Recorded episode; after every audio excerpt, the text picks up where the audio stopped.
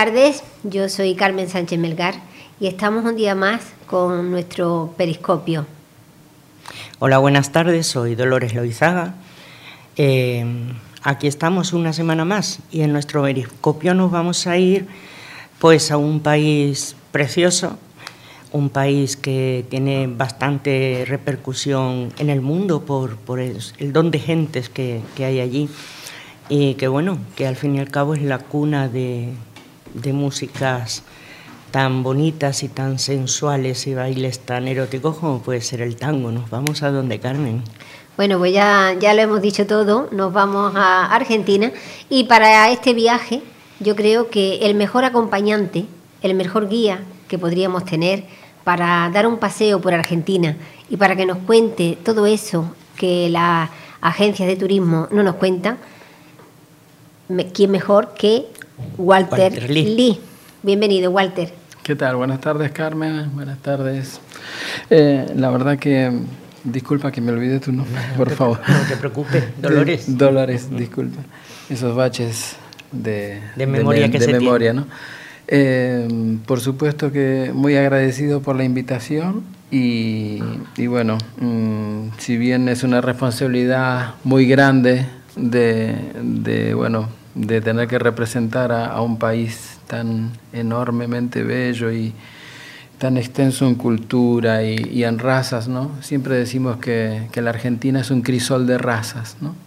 Porque allí desde los años 30, en donde Buenos Aires y la Argentina comenzó a brillar a nivel mundial, donde se creó eh, esa ciudad que, que desde sus inicios en aquellos tiempos fue pensada como una ciudad de este tiempo, ¿no? O sea, fue, fue, nació gigante, nació grande, nació con, con, una visión de futuro impresionante, ¿no? O sea, la avenida más ancha del mundo, con nueve carriles de cada mano, una cuadrícula de ciudad impresionante que la vemos desde el aire y, parece eso, no sé, parece una, una ciudad totalmente futurista, ¿no? Y, y fue hecha en los años 30, ¿no?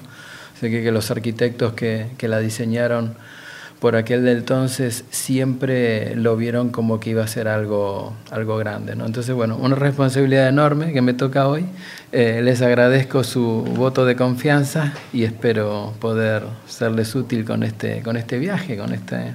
seguramente que sí, porque nosotras pues en nuestros viajes vemos lo que siempre lo decimos, lo que alcanza un periscopio, pero eh, seguramente y vamos, más que seguramente que tú nos, pondrás, nos podrás contar cosas que no vemos, no llegamos a ver de la profundidad de ese periscopio. Tú, me, tú hablabas ahora de la avenida más ancha del mundo, más grande del mundo. Te refieres a la avenida, creo que es el 9 de julio. Sí, la avenida 9 El 9 de julio que tiene, en total, tiene, mm, si contamos, eh, dos calles que desembocan, como es la calle eh, Carlos Peregrini y Cerrito, que se convierten en unos carriles extras. Según tengo entendido, el total es de 140 metros de anchura y 22 carriles en total, contando con los carriles de, estas dos calles. Entonces, imagínate nosotras que donde vivimos, dos o dos y medio, con uno de, aquello para cambiarse de carril, no veas, como no te sitúes pronto. la, sensación de, circular por este tipo de avenida es, es impresionante, ¿no? porque mm, da la sensación, eh, porque hay mucho tránsito, porque para ocupar toda esa cantidad de carriles, imagínense, ¿no? O sea, el volumen de vehículos es enorme y da la sensación como de ir como en un mar, ¿no? En un mar de, vehículos que se están desplazando, ¿no? Y, y hay, eh, yo quisiera eso es lo que yo siento hoy, ¿no? Quizás cuando yo estaba allí, porque hace ya 20 años que estoy aquí en España, y hace tiempo que no circulo por la avenida 9 de Julio, ¿no? Pero como vivía a 20 minutos de allí, eh, yo me acercaba a cada momento a Buenos Aires, ¿no? Y circular por allí, eh, todo tiene como una energía muy intensa, muy curiosa, ¿no? Es todo, entrar en la avenida 9 de Julio ya es formar parte como de una arteria, una corriente, ¿no? yo, yo, vamos, te puedo garantizar que el día que vuelvas a circular después de tanto tiempo en esta zona, mm, te va a impresionar el triple, porque es nosotros que vamos mismamente a Madrid o más cerca de Madrid, aquí a Málaga, la entrada de Málaga, que de dos carriles de la autovía se nos convierten en cuatro o cinco y ya mm, uno ya no sabe dónde mirar. Porque, a verdad, verdad Carmen, uno ya no sabe si mirar para adelante, los retrovisores, los de lado, los laterales, girar uno ya no sabe qué hacer porque por todos lados le llueven. Y yo pregunto, en esa avenida tan larga, eh, ¿Hay algún tipo, algún tipo de forma de cruce peatonal o es a, es a través de puentes por arriba como aquí o hay semáforos? Porque yo me mm. imagino que un semáforo tiene que haber más de uno porque no da tiempo. Sí, eh, hay semáforos, eh, hay semáforos y hay muchos semáforos, eh, pero tienen una curiosidad, están todos conectados y, se genera lo que se llama la onda verde. ¿no? O sea, cuando un semáforo, el, el, del inicio de la avenida, se pone en verde, automáticamente después de unos segundos se van poniendo en verde todos todos, todos, todos, todos. Es, Eso pasa también en Barcelona. es muy fácil verlo, ¿no? Por el día se ve perfectamente, pero por la noche es genial, ¿no? Porque uno entra en la avenida, empieza la onda verde y vas viendo como todos, todos, todos los semáforos van, eh, paulatinamente van enganchándose uno con otro y entonces la velocidad de toda la circulación es homogénea. Agiliza. O sea, no se puede ir ni más rápido ni más despacio porque no permiten los semáforos. Los semáforos están sincronizados para generar esa onda verde y una circulación de 80 kilómetros por hora. Que sea fluida, que sea fluida más no rápida. Y, y sin peligro. ¿no? Entonces también cuando termina el ciclo, pues empieza el amarillo y después el rojo y entonces ahí todo el mundo aprovecha a cruzar. Pero da tiempo. Sí, sí, sí, sí, porque está todo sincronizado, para que un peatón pueda ir de, una, de un lado al otro lado de la acera. De todas formas, pienso que aunque no diese tiempo, tiene que dar tiempo, porque aunque se te ponga en verde, no vas a atropellar a los que están cruzando. Sí, y hay en, en, los pasos de cebra, en los pasos de peatones y en la zona donde están los semáforos, hay bulevares, precisamente porque, bueno, mm, se ajustan a una velocidad de, andar normal, sí. pero siempre puede haber alguien en silla de ruedas, puede haber un anciano que vaya más lento, con animales, con lo que sea. Entonces, hay bulevares para que, por ejemplo, si uno cruza siete carriles y no le dio tiempo a cruzar los otros 14, ah. pues entonces uno se queda en el medio, en el bulevar, y el tránsito se inicia otra vez y hay que esperar al, al, nuevo, a la nueva onda verde que, que finalice y empiece la parada. Bien calculado el, el tránsito en ese. ¿Y, ¿Y, en qué año dices que fue construida esta gran avenida? Eh, la ciudad, mm, yo con precisión no lo podría decir, pero lo que sí sé es que en los años 30 fue eh, la época de esplendor, de, construcción de todo aquello. Porque tú eres de Buenos Aires, ¿no? Sí, sí, sí, sí, a 20 minutos de, Corrientes y 9 de Julio, que es donde está el obelisco. Yo vivía en provincia de Buenos Aires porque esto es Buenos Aires capital, que es enorme, pero indudablemente que hay eh, una parte lindante con lo que es la provincia de Buenos Aires, la provincia bonaerense que se llama, eh, que linda con, la capital. ¿no?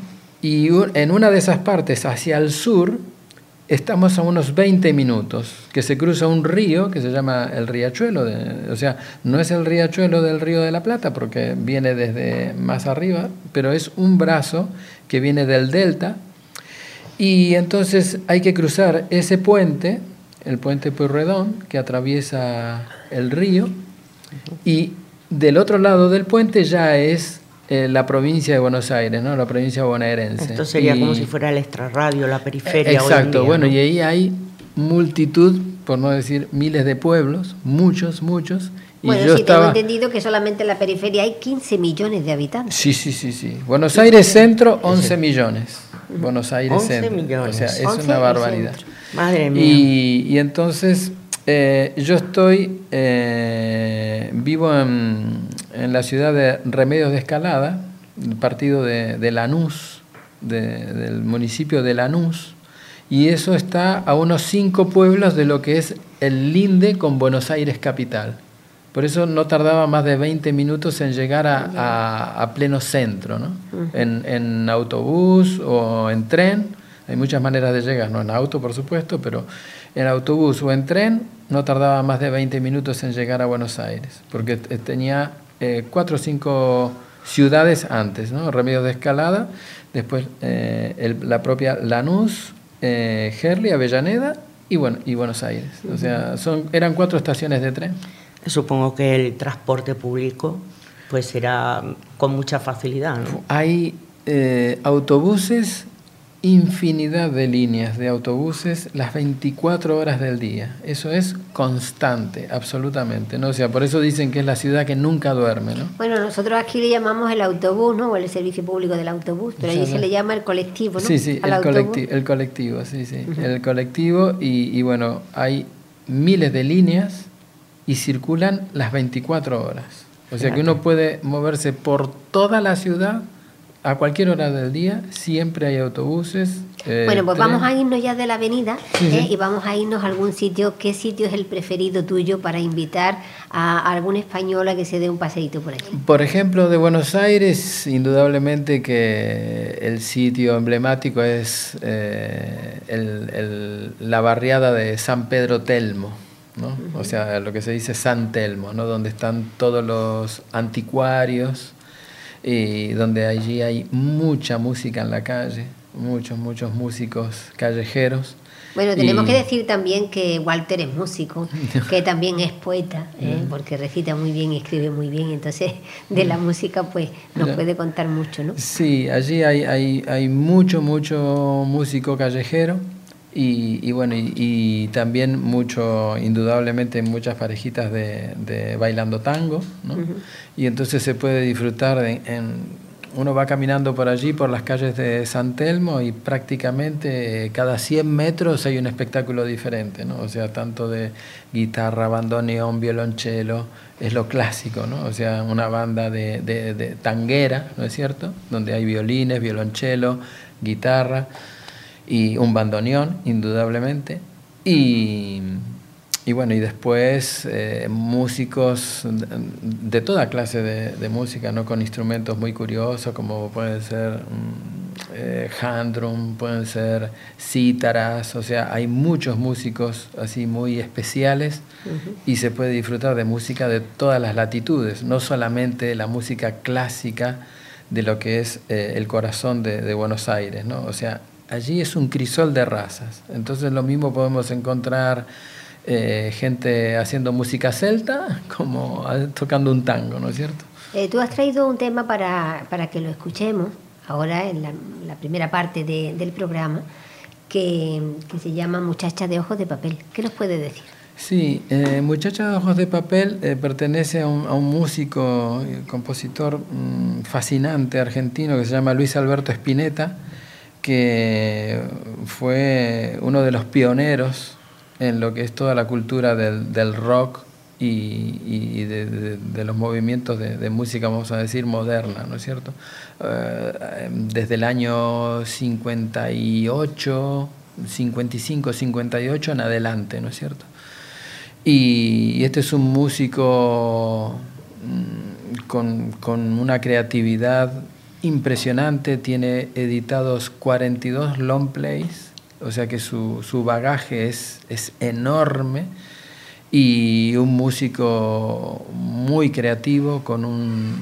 O sea, eh, escuchar a Luis Alberto Spinetta es absolutamente inconfundible, o sea, tiene una personalidad impresionante, eh, su música es reconocible a, a la distancia y, no hay otro como él, ¿no? Entonces eh, ha sido, eh, y él se ha apoyado en músicos tan grandes como algunos nombres conocidos como Piazzolla, ¿no? un, compositor de tango también célebre, ¿no?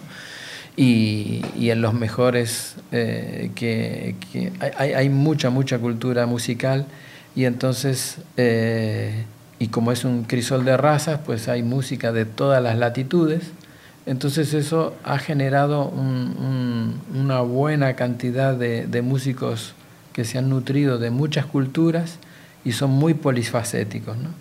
Entonces eh, este hombre es un representante de aquello y este tema eh, él lo dedica a una de, sus primeras novias y si mal no recuerdo es la madre de, uno de sus hijos. Y, bueno, es un poco también eh, un símbolo hacia el amor y hacia la juventud, y que es algo que se respira por las calles de Buenos Aires. ¿no? Si, eh, el, ser, las personas que, que caminan por Buenos Aires eh, son increíblemente sensibles. O sea, todo el mundo parece que tiene ahí un, corazón de bandoneón, ¿no? Porque el tango que es tan sentido y tan, tan lastimero, ¿no? Pero eh, somos seres muy, muy emocionales, con mucha pasión por todo pero por todo, ¿no? o sea, se pone tanta pasión para, para hacer un, una empanadilla de, carne de ternera como para ponerse a escuchar una obra de teatro en el Teatro Colón. ¿no? El Teatro Colón, que también es otro, otro coloso, ¿no? Uh, también el Teatro Colón la cantidad de, localidades que tiene. Bueno, vamos a escuchar el tema ¿eh? y ahora después seguimos cambiando de, tercio, por decirlo de algún modo, y, y hablamos de otra cosita. Vamos a escuchar este, esta muchacha de ojos de papel.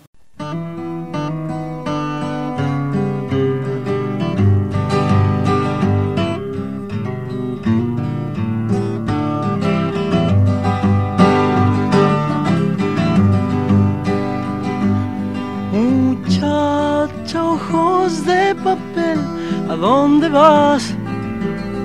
Quédate hasta el alba. Muchacha, pequeños pies, no corras más.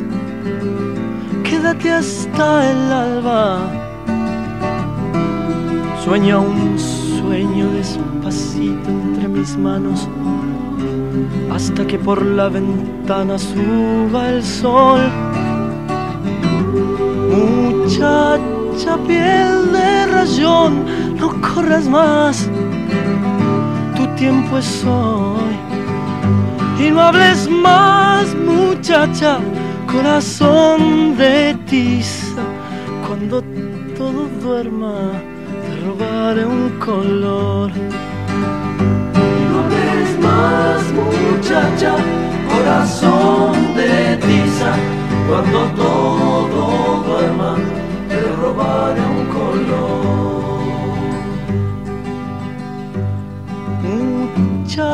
Voz de gorrión, ¿a dónde vas?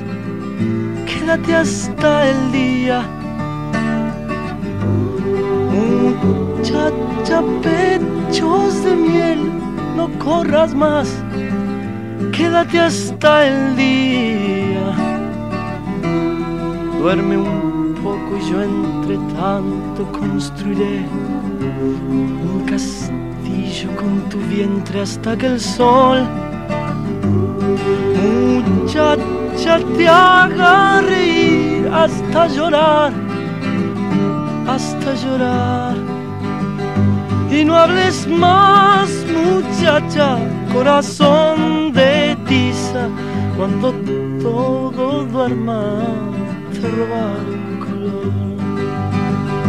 Y no ves más muchacha, corazón de tiza, cuando todo duerma, te robaré un color.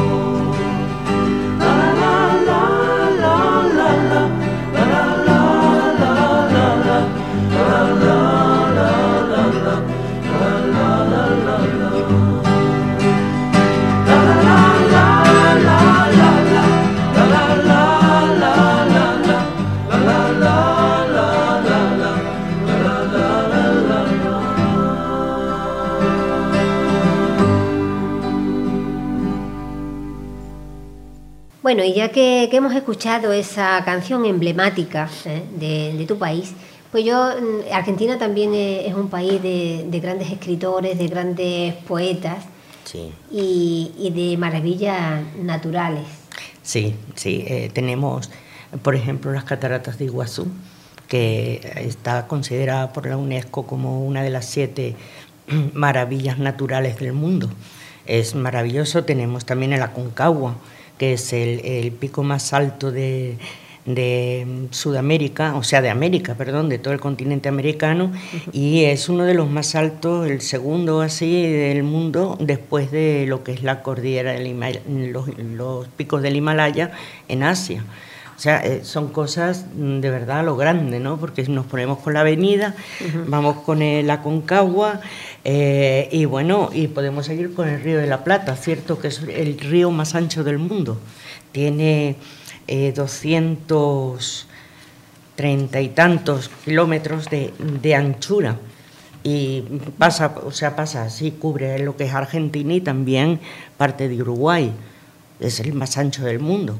Y también es el que le da nombre al país, ¿no? Porque plata, eh, Argentina significa plata. Ya, ya. El río de la Plata eh, baja de, la Mesopotamia argentina, que es las tres provincias que están hacia la derecha y hacia el norte, eh, Misiones, Corrientes y Entre Ríos. Y, bueno, mm, esa zona es selvática y, todo lo selvático es extremo, es, todo, es todo exuberante, ¿no? la vegetación, todo. ¿no? Y por supuesto agua, ahí llueve muchísimo y, bueno, y entonces se generan estos ríos como, como el río de la Plata, que bueno, tiene un caudal inconmensurable, ¿no? Es, es una cosa que no... no... Y, y, seguimos con las cosas grandes, las maravillas grandes que tiene, tiene Argentina. Eh, bueno, han recogido restos fósiles y digamos que el esqueleto está armado del dinosaurio más grande del mundo, que es el Argentinosaurus, que viene a tener una longitud más o menos entre 30 a 39,7 metros de, longitud, eh, hasta cuando ergía, erguía perdón, el cuello unos 15-16 metros y entre 55 a 90 toneladas de peso. ¡Qué barbaridad! Eso es, eh, es algo increíble. Eh, más grande del mundo, por supuesto que hasta ahora se, se haya encontrado. Y luego tenemos eh, la laguna del carbón también, que es la depresión más profunda de toda América. Tiene unos, baja a unos 105 metros bajo el nivel del mar. 105 metros. Tremendo. Tremendo. Y es una, laguna, creo que de agua salada. Ya, el lago eh, este, la laguna. Eh, yo creo que eh, estas curiosidades que, podemos observar en, la Argentina es porque el territorio es tan extenso y, y, cubre tantos espacios, entonces claro, se va moviendo en latitud y va generando, como les comentaba, ¿no? en la zona norte climas selváticos, y después tenemos la ciudad más austral del mundo, que es Ushuaia. Ushuaia. O sea, y, bueno... Que es la capital de la, Tierra del Fuego, ¿no? Exacto, exacto. Y, estamos eh, ahí, a, como quien dice, a, pasos del Polo Sur, ¿no? O sea sí, porque, porque es la ciudad más austral de todo el mundo. De todo el mundo, exactamente. Y es una ciudad, ¿eh? que no es un pueblo, o sea, que tiene más de 250 mil habitantes, o sea, que, allí vive mucha gente. Sí, sí, que, no, es, un sitio perdido. Eh, no, no, no, no, no. Y, y bueno, entonces tenemos desde provincias... Eh, y la mayor reserva de agua dulce del mundo también. Ya, ya, ya, Y eh, provincias que, que, están en contacto con la selva y, ciudades que están en el Polo Sur. O sea, y, es que, claro, entre medio de todo aquello... Al ser un país eh, no excesivamente ancho, pero mm, con una extensión en longitud muy grande, pues pillamos varias zonas de climatología, de costumbres y de mesetas. Mm, de, mm, cosas geográficas, accidentes geográficos muy grandes y muy diversas. Y las, las extensiones son enormes, o sea, los campos, las chacras, o sea, o sea, por eso, claro, por eso se ha Hay mucha tierra muy fértil. Se ha explotado una de las tierras más fértiles también del tanto la ganadería y la agricultura, ¿no? Porque por son famosas sus carnes. Yo siempre recuerdo y, y comento un, dato curioso, ¿no? Que, que, yo lo veía en el jardín de mi casa, ¿no? Eh, la tierra es absolutamente negra, negro azabache, o sea, es una cosa impresionante. Uno, Sin ser volcánica, sí, es negra. Sí, sí, sí. Eso es, la tierra es absolutamente negra y húmeda, muy húmeda, ¿no? Entonces uno solamente con hundir una pala, lo que es una pala de punta que llamamos en construcción, ¿no? Que son unos 25 o 30 centímetros de, de caña de, de, pala, uno saca un, una palada de tierra y ya hay, lo que, lo que, yo me acuerdo porque eso siempre se veía, ¿no? Que la gente, claro, como hay tantas lagunas y tantos ríos, ¿no? Eh, la gente tiene mucha costumbre de ir a pescar, ¿no? Y era un clásico, ¿no? Cualquier persona en el jardín de su casa clavaba un, una pala de punta en la tierra y sacaba lombrices, lombrices para, para, ir a pescar, pesca. ¿no? O sea, pero unas lombrices, esas lombrices eh, gorditas, ¿no? Color marrones, largas, que, que o sea, una, una riqueza, una humedad en la tierra y la tierra mm, perfectamente negra, una tierra muy húmeda, así, no dura, sino tierna, tierna. Y negra, o sea, es impresionante, uno planta allí lo que sea. Y eso es. Bueno, pues todos a lo grande, como, como hemos dicho, es tierra de, de también de eso, de, de, muchos escritores, de muchos poetas, y, y Walter, pues también tiene su, su rama de, de, poeta. Y yo creo que hoy no solamente nos iba a hablar de Argentina, sino nos iba a hablar también de cómo escriben los argentinos. Ya sabemos cómo hablan, pero muchos no saben cómo escriben. Entonces vamos a ver qué, qué, nos ha preparado hoy Walter. Bueno. Porque yo creo que está preparando un libro que ya en su momento le daremos la, la publicidad eh, apropiada, pero hoy vamos a, a escuchar un, un, poema, el que él nos quiera contar. Mm, bueno, mm, la verdad que escribo desde hace algún tiempo y, y bueno, y yo creo de que es algo que, que lo vi en, en, mi casa desde siempre, porque siempre veía a mi madre escribir y, leyendo su, sus poemas de, Adolfo Becker. Y, y, la verdad que fue algo que, que parece que, que, está en mí desde siempre. ¿no? Y, y, la verdad que me, me gusta mucho conectarme con, con, lo que siento, con mi alma y, bueno, intentar de, de transcribir al papel las emociones y los sentimientos. ¿no?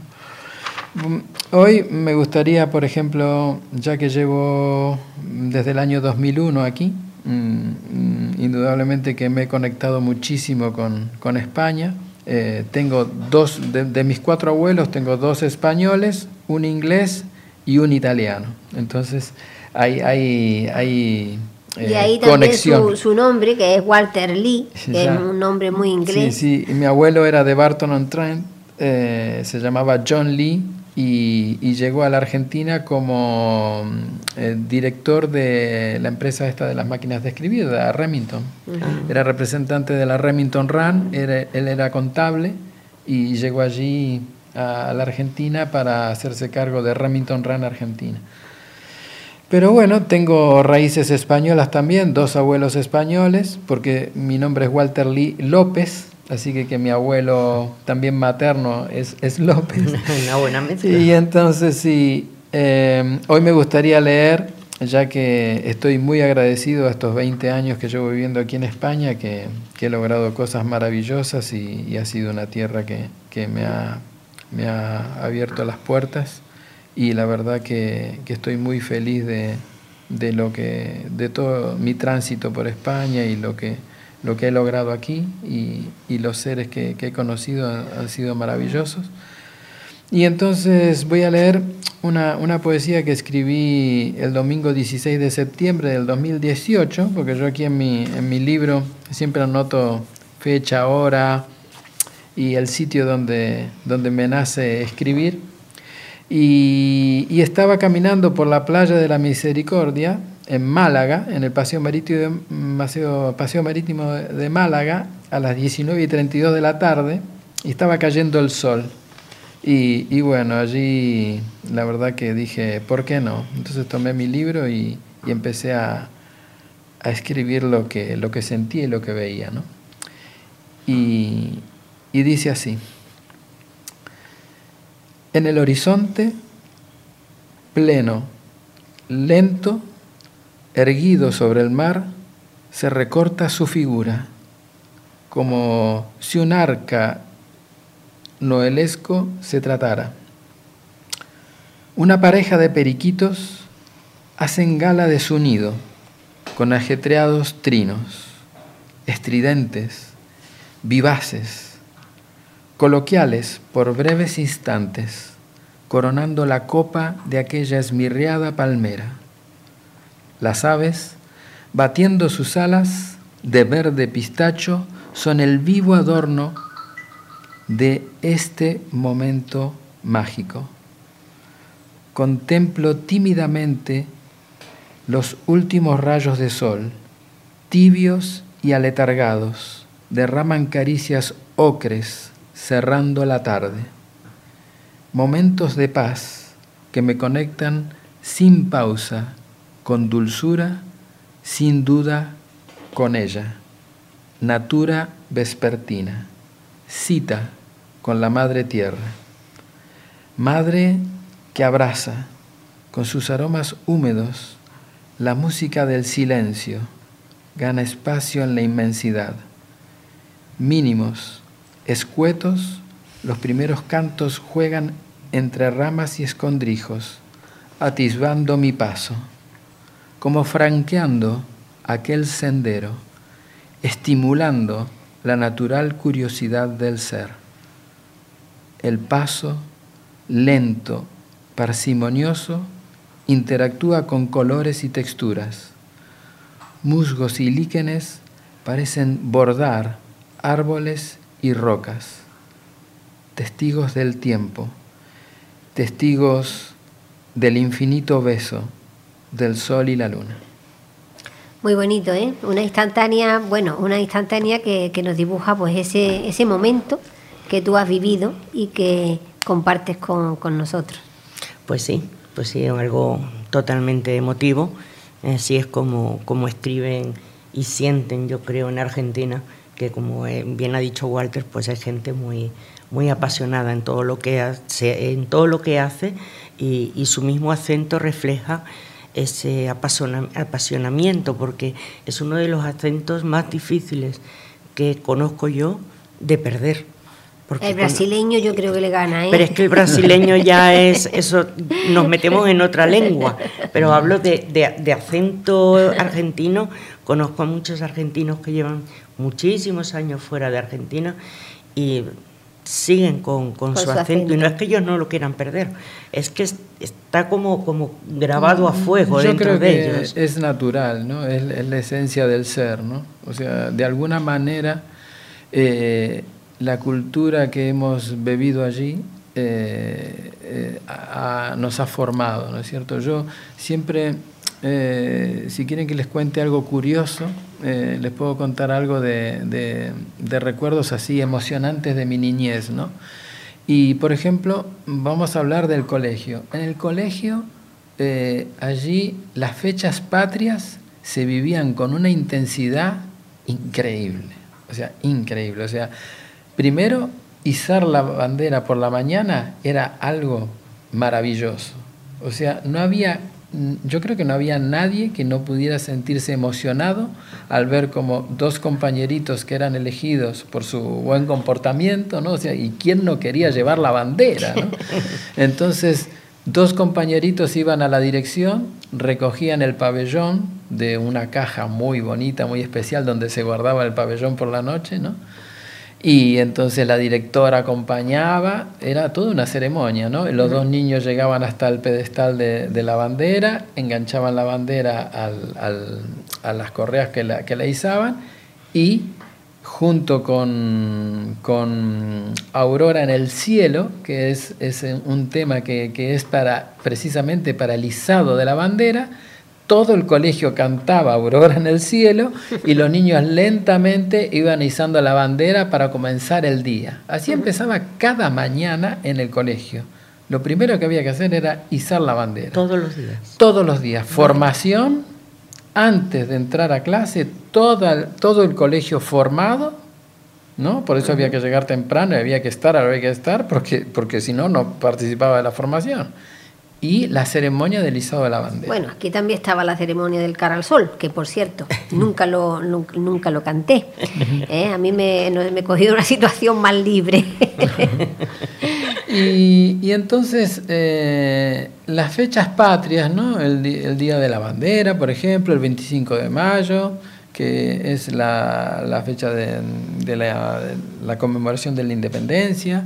Eh, toda el, creador de la bandera, que es Juan Manuel Belgrano, eh, todos los próceres, el libertador eh, José de San Martín, ¿no? que fue el que, el que creó la gesta libertadora, ¿no? la, que, la que llegó a, generar la, independencia de, la Argentina y convertirse en un, en un, país independiente, todo aquello tenía sus fechas y todo tenía su eh, forma de celebrarlo. ¿no? Y, entonces era muy tradicional que para todas las fechas patrias también la ceremonia de izado y después de recogida la bandera y el himno nacional. O sea, eso es una cosa que era imperdible. O sea, cantar el himno nacional, ¿no es cierto? y, yo lo he vivido y he visto que yo no era el único, que, que, a la mayoría de los niños les emocionaba y llegábamos a llorar de la emoción, ¿no? O sea, el patriotismo ¿no? y el sentido por, por, por, por, la madre tierra ¿no? es una cosa que se nos ha inculcado desde niños, pero con una cosa sana, porque yo no soy, hace 20 años que vivo aquí y, y me encanta la Argentina, pero también amo España y amo muchos países que he conocido, me gusta, ¿no? O sea, no, no, eso no ha generado un fanatismo, por lo menos en mí, ¿no? Pero sí ese sentimiento de, respeto y de sentir la emoción por las cosas de la tierra, ¿no? O sea, es una cosa que... Apasionados los argentinos. Sí, sí, sí. Y después, por ejemplo, cuando hay actos, eh, para esas mismas fechas también hay actos en la calle. Y siempre, siempre desfila el ejército, siempre. Entonces es, es, una fiesta impresionante. Cada vez que hay una fecha patria es una fiesta, porque siempre a todos los lugares eh, no van a todas las ciudades, pero sí a las más importantes, llega el ejército allí y desfila con sus vehículos clásicos que también le dan un, touch ¿no? de, de, importancia, ¿no? Ver un tanque, un tanque circulando por la calle, ¿no? O, bueno, o la, la, parte de allí hay mucha afición por los caballos, y entonces también está todo el ejército de, monta de caballo para andar por el monte. Y entonces, y la banda militar. Entonces, todas esas eh, fechas patrias tienen sonidos de bandas militares de canciones muy conocidas que ya las canta todo el mundo, o sea, como si todo el mundo fuese militar, ¿no? Es, algo bonito. Claro. Y también hay otra canción también que tú querías poner, pero que el tiempo no nos va a permitir, que solo le pido a Dios, y precisamente esa, digamos que se ha convertido también en un himno, pero justo por lo contrario, ¿no? Ya, ya. Eh, justo por lo contrario, no por ese amor militar. Ya, ya, ya. Pero indudablemente que lo militar daba como de respeto y, y, la, y lo que yo creo que daba la sensación de emoción era ver pasar la banda de a pie tocando, ¿no? Y una banda de música grande, ¿no? Una banda eh, yo me acuerdo que la banda de música se tardaba como media hora en pasar caminando. Una banda con a lo mejor 70, 80 integrantes, una banda grande, ¿no? Y caminando a su paso, ¿no? Eh, con ese formato militar, ¿no?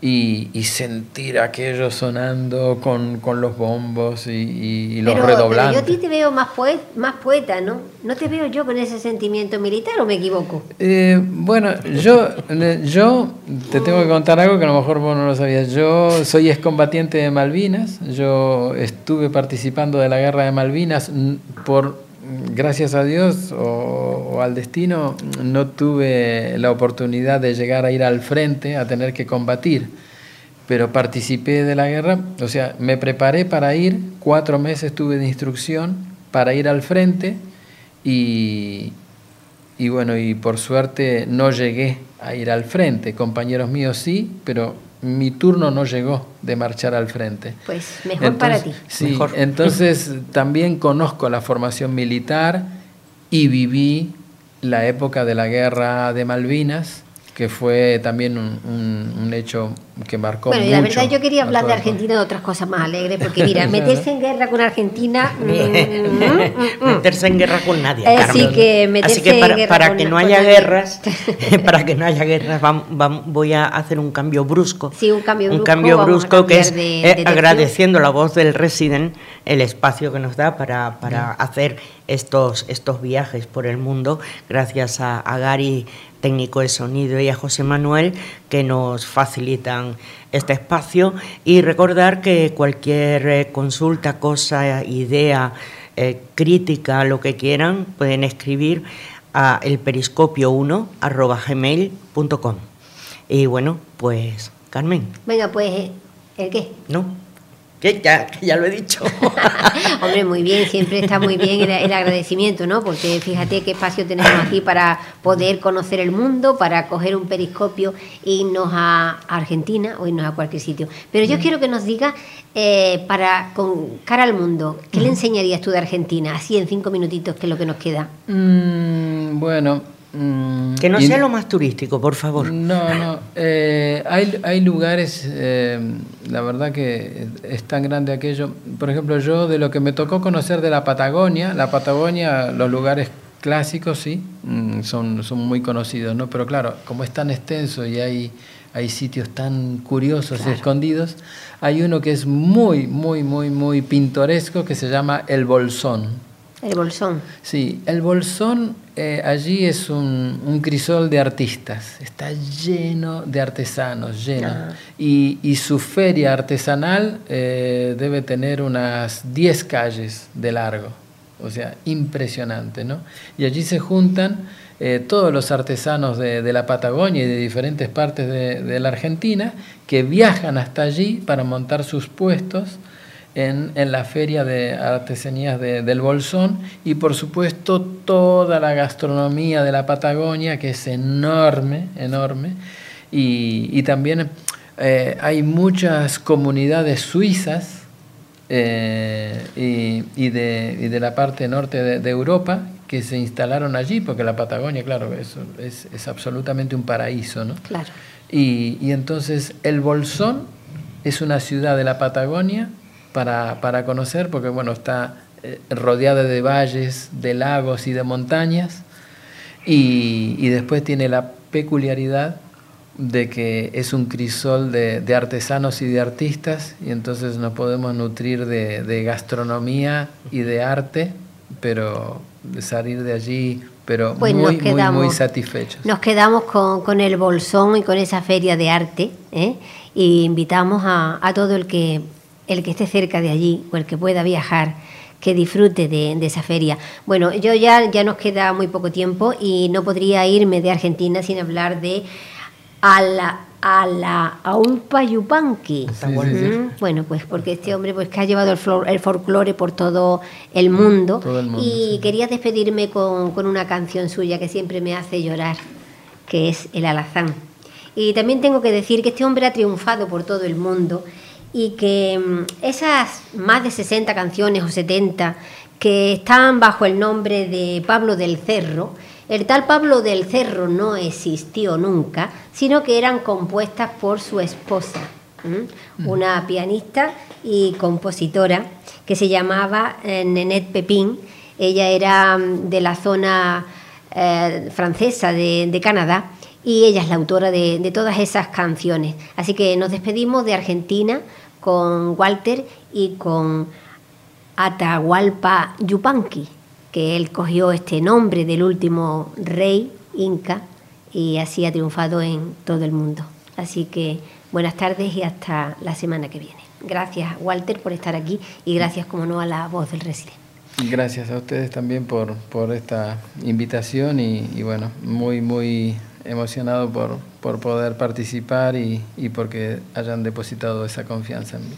Gracias. Muchas gracias a todos y que tengan una feliz y hermosa semana.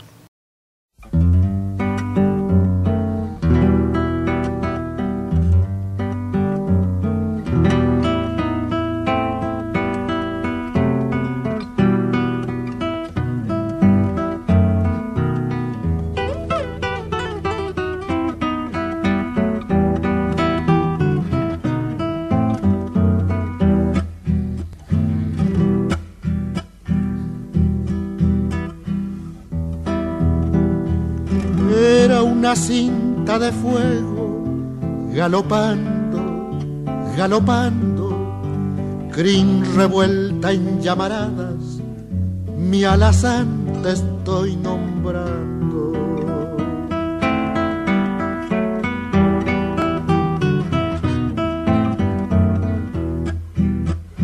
Trepo las sierras con luna, cruzo los valles nevando, cien caminos anduvimos mi alazán te estoy nombrando.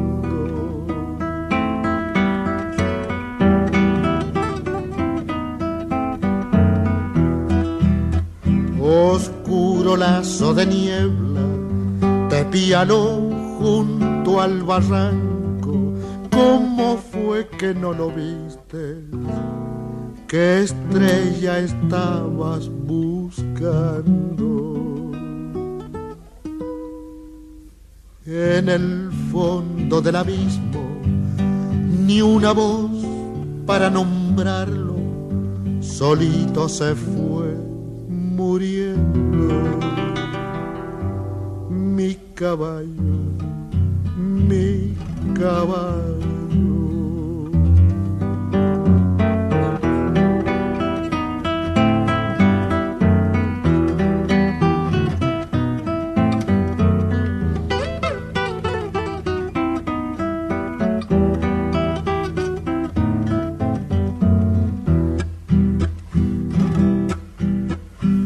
En una horqueta del Tala hay un morral solitario y hay un corral sin relinchos. Mi alazán te estoy nombrando.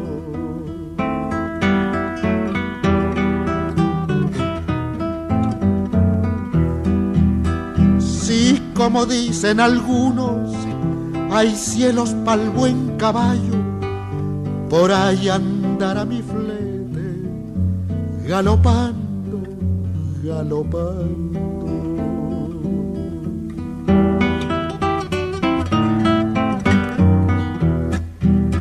Oscuro lazo de niebla, te piano junto al barranco, ¿cómo fue que no lo viste?